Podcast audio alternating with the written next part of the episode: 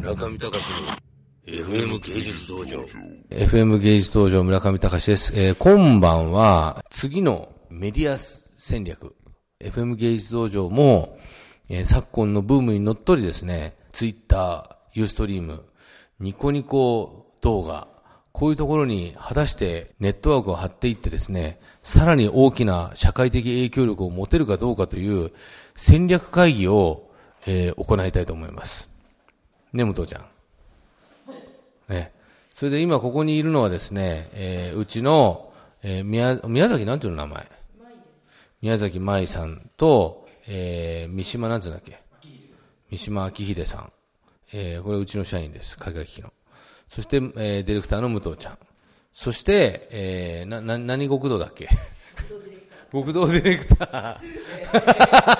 ー。もうね、実はこれめげてんだよ、これ。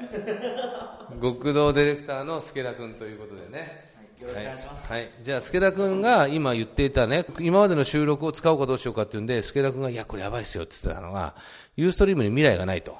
そういう話をしてましたけど、なぜ未来がないのか、ちょっとじゃあ、言ってもらおうじゃないか、助田君。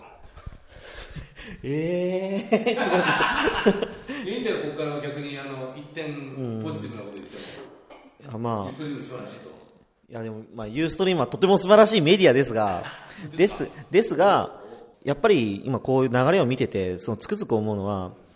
フォロワー数が多い人の、あの、おもちゃなんですね、ユーストリームっていうのは。つまり芸能人、芸能人って特に2、3、2、3万人、まあそれ以上のフォロワー数を持ってる人たちが、ユーストリームに出ると、それこそすごい爆発的な再生数になるんだけど、じゃあ逆にあの本当に面白いコンテンツがユーストリームできちんと再生数に反映されてるかというとそうでもないような気がするんですよ、若干。そういう部分で、でなおかつそのじゃあ芸能人が出てるって言ってユーストリームに今かぶりついてる層が果たしてこのままずっと見続けてくれるかって言ったらそうではないので、あのまあ 言っちゃいましたが、はい、あの僕は僕はこれを言ったら村上さんにじゃあお前なんで一緒に仕事してるんだって言って怒られましたが、あの、他のニューメディアにももちろんコミットして、あの、まあ、力をつけていきたい。そうじゃないと、まあ、あの、状況に甘んじてるだけじゃ、あの、絶対に未来はないんですと僕は言ったつもりなんですけど、えー、ど、どうなんですかね。あの、だってニコニコ動画の方が絶対コンテンツが面白いものがたくさんあるし、それこそまあ、ユーストリームでももちろん面白いコンテンツあるんですけど、やっぱりちょっと質が違うというか、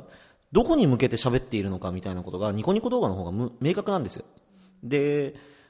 新しく時代を作っていこうねみたいなメッセージ性が若干ニコニコ動画の番組には感じられるんですね。で、それがそのユーストリームとどっちが強いかっていうことで、で、村上さんのご発言とかいろいろこう、まあ一緒にお仕事させていただいて感じるのは、やはりニコニコに向いていると僕は思いました。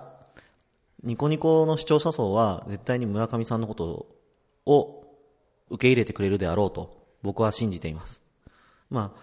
ぜひやってみたいなというような気持ちがありました。で、そこでこういい話がいっぱいあったので、これはぜひ村上さんやりましょうっていうふうに僕が浮き足立っちゃったら、村上さんが、お前ユーストリームどこ行ったんだよって言って、あの、怒られたと。そういうことですね。村上隆の